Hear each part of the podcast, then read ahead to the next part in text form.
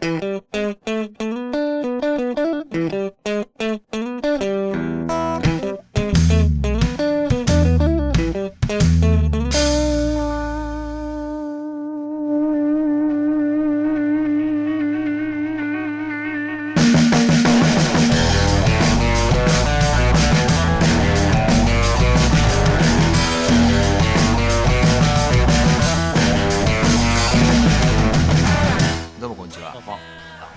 ははい第18回ですね、8回ですね。なんかありますか？近況報告は近況報告ですか？ら、なんかね、昼間思いついたんですけどね。あ思い出しました。最近ね、掃除にハマってまして。それはなんか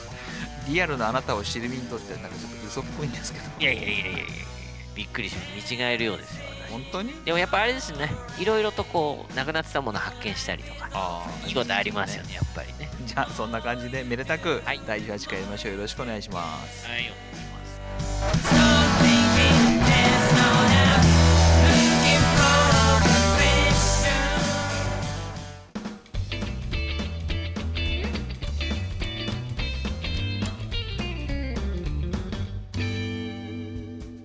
はいということで、はい。第18回なんですけど今回はですねその昔ですねえ「あなたの知らない世界」というシリーズをぶち上げたんですよね。あ、そうですね。第9回だったんですけれども、はい。地味編の話をしました。そうですね。まあ、我々のそのダブルバレーでのあなたの知らない世界のコンセプトはい。巷でね、ある程度、まあ、名前が浸透してたり、まあ、一回の地味編もそうでしたけれど、アーティストなり、まあ、主にアーティストですけど、アーティストを取り上げて、まあ、それをね、ダブルバレー的視点で語ってみようそうですねタイトルは Where did the Down Boys come from? ダウンボーイズはどこから来たのかな。はい。今日のあの取り上げるアーティストは、80年代の後半にですね、活躍したアメリカのハードロックバンドのモレントを取り上げよう。はい、まずそのウォレントっていうのはどういったバンドだったんでしょうか？80年代のハードロックシーンのですね、まあ、あの、最終形といいますか、最終完成形みたいなバンドでして、そうですね、まあ、あの、80年代初頭にですね、アメリカのロサンゼルスのあたりにですね、ムーブメントが起きまして、モトリクルですとか、ラットですとか、LA メタルって言われる連中が出まして、彼らの特徴、目立つ見栄えと、比較的聴きやすい楽曲っていうことで、まあ MTV ってアメリカのミュージックビデオを流してるあのテレビ局のその後ろ盾もあって、そのま時代の空気とですね、非常にマッチングして、あの成功したバンド群がいるんですね。で、それが80年代の初頭にいっぱい出てきまして、その中で、あの、の一番の多分成功組なんじゃないかなと。商業的にも本当に成功したんですよねそうですね。特にファーストアルバム、ちょっと数字的なことを忘れてしまう。もう本当ミリオンとかそういう世界ですね。ビルボードも、えートップ10に入ってると思うんですよね。あの各曲、シングル曲が。ビルボードでヒットするっていうことは、もうジャンルを超えてヒットするっていうことですからね。そういう感じで、あの、ウォレントは大成功を収めまして、まあ、ファーストアルバム、セカンドアルバムと順調にいきましたが、まあ、ここでですね、なんていうんですかね、ちょっとやりすぎたというんでしょうか。おまあ、非常にその非難をね、浴びることになってしまいましてね。まあ、要は偽物であると、新鮮なロックファンから、非常にその言われのない攻撃を受けまして、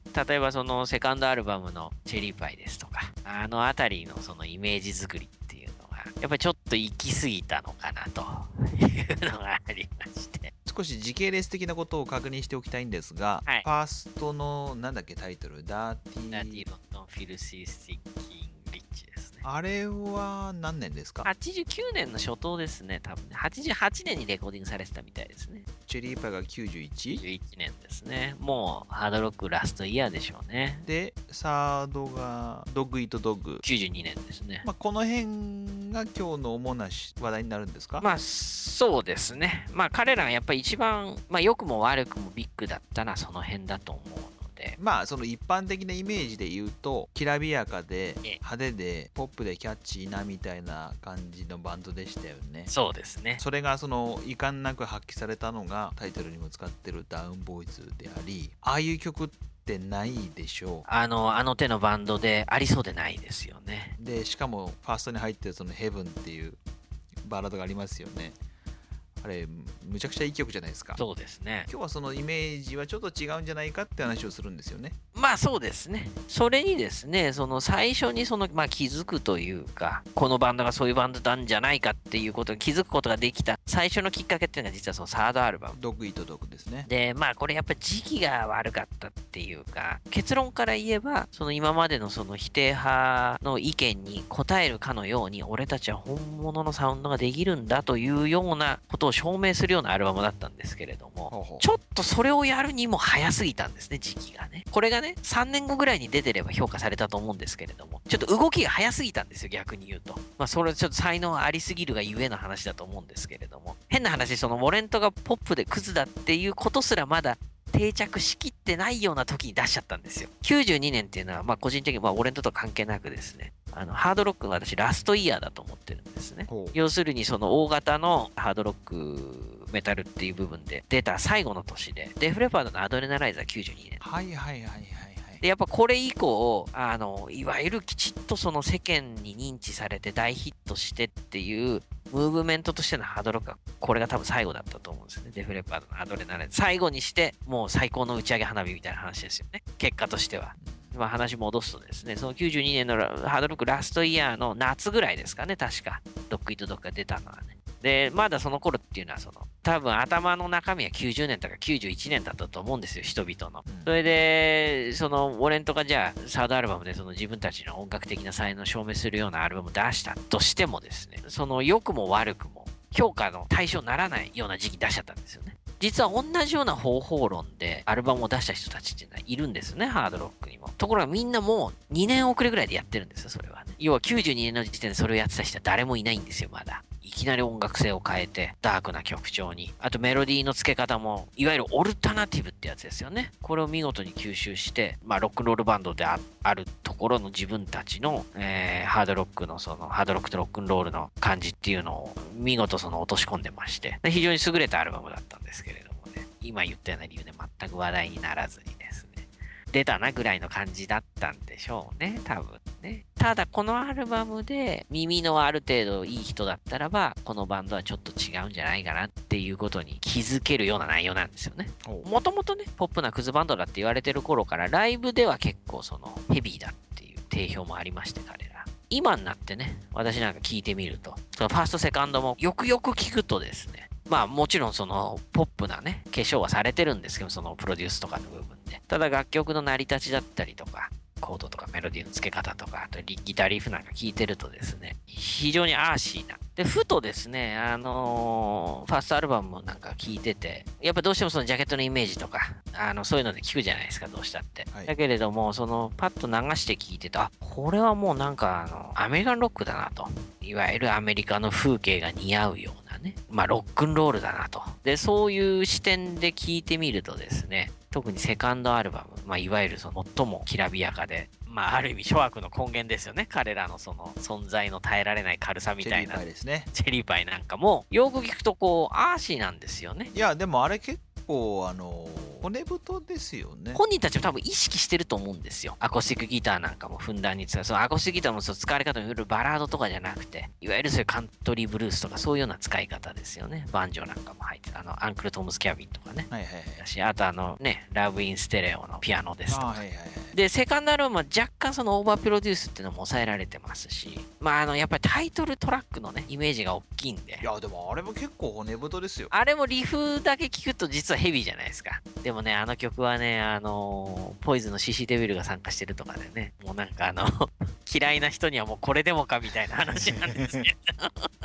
好きな人にとってはね、お、CC デビルいるんだみたいな感じなんですけど。それで、あとそのギタリスト2人？あのギタリスト2人が実はすごいいいギタリストなんですね。俺にとってのあの、いわゆるその、当時よくありがちだったその、ギターの腕自慢をするバンドではないんですよそう。ですねところがそれよく聞くとチョーキングだったりとか結構うまいのもうまいんですよその当時の基準に照らし合わせてもいわゆるそういうフラッシュ技みたいなのも普通にやってますし、まあ、非常にスキルの高い人たちが集まってるんだなという印象は受けますよねよく聞くとね例えばあのダウンボーイズあれの例えば最初のあのギターソロの入りのチョーキングだったりとかあの手の音遣いっていうのはきちっとそういう音楽のあれがない人にはできない話ですよね。ビブラートなんかも上手ですしね。音楽的なスキルは高い人たちが、まあ時代の要請というか時代というかレコード会社だったりマネジメントの要請に合わせて、ああいうサウンドやってただけなんだなと。で、それの証明するかのようにですね、まあこれウォレンと限った話じゃないんですけど、あの当時のその80年代後半に出た若手のバンドみんなそうなんですけれども、今でもやってるんですね、みんなね。当然みんなもう20年経ってますから、いろんなしがらみなんかも取れて、当然その自分たちのサウンドをやってるわけですけれども。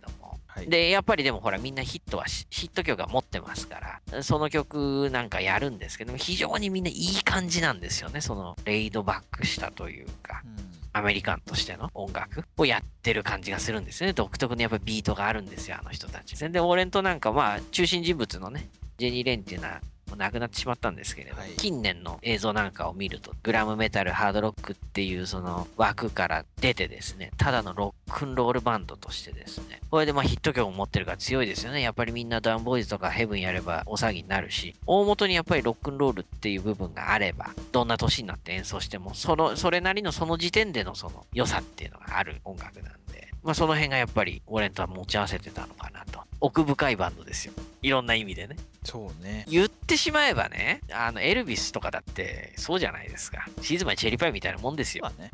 軽薄さというか、その存在の耐えられない軽さだったりとか、そのあとその今までのものに比べた時のそのレベルが低く見える感じっていうのは多分同じようなもんだと思いますよ、多分ね。ビートルズとかもそうだと思いますよ、はっきり言って。だからそういう意味でね、結構そのラインに並ぶバンドなんじゃないかなと、実は。なるほど音楽的なスキルの高さですよね。音楽的なスキルが高い人たちが冗談でやったみたいな話だと思うんですよね。その当時の軽いイメージっていうのは。余裕があるからこそできたんだと思いますよ。惜しい人なくしちゃいましたねこれから何やるか楽しみだったですけれどもね。あの人生きてれば50ぐらいある意味サバイブしてほしかったですよね。作曲能力がものすごいですからね、あの人ね。今のね、アメリカのシーンでどういうアプローチで本気になってね、出てくるかっていうのは聞いてみたかったですよね、ちょっとね。ちょっと残念だったですよね。今日の結論は何ですか？オレント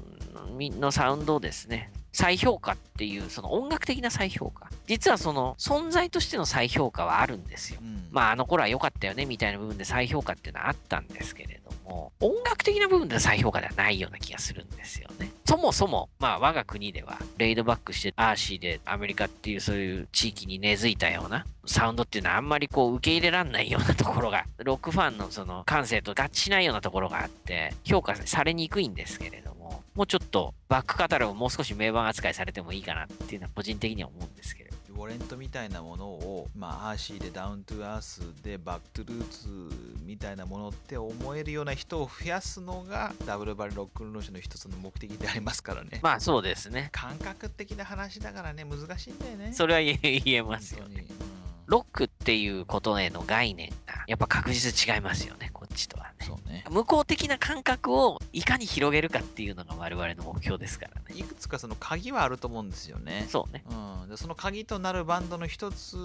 なんじゃないかなっていう気がしますよね。まあそうです。分かれるところですからね。あ分かりやすいですからね、逆にね。それを評価するかどうかっていう部分でね。ということで次回は第19回ですかね。これは何やるんですか？予定では、ゼッペリンって言ってなかったそろそろレッド・ゼッペリンの話もしないとロバート・プラントかジミー・ページどっちか死んじまうみたいな話になっちゃうんで、まあそうです。ツイートになっちゃいますからね。はい、ツイートをする前にちょっと言いたいこと言っとこうかなっていう、そうですね。はい、まあそんな感じでええ第18回はこの辺とさせてくださいでは皆さん死なないない限りは、さようなら。